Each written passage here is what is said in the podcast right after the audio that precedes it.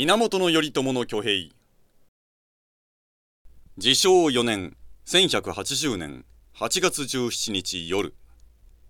伊豆の国の流人源頼朝が平家の大官山木兼隆の館を襲撃しました。ズバギャー！ズブギャギャーななぜこんなことに？山木兼隆は突如館を襲撃され全く訳が分かりませんでした。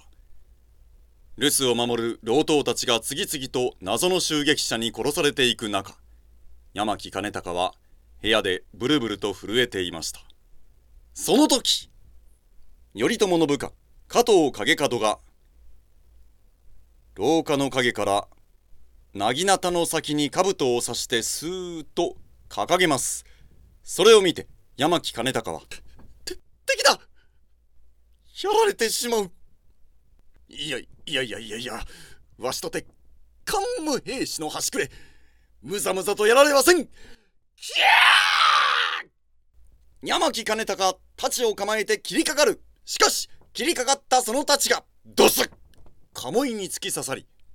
あっかかなジタバタジタバタしているところへ。障子を蹴破って入ってきた加藤景門が薙刀でズバーグハー山木兼隆を討ち取りました。勝った。勝ったのか。山木の館から勝利の印である煙が立ち上るのを見て頼朝はほっと安堵しました。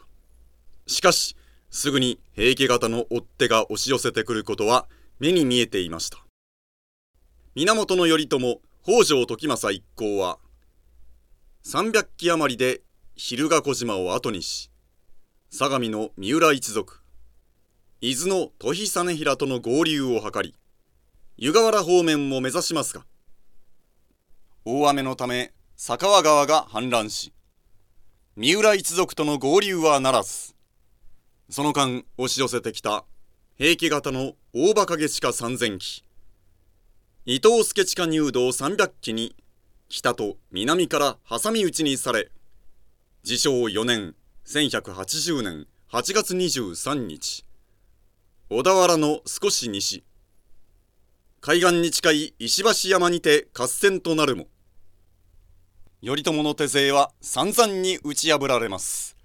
くっ今は引くのだ。命からがら逃げ延びた頼朝はわずかな味方と共に伊豆の真鶴から船に乗り房総半島を目指しました。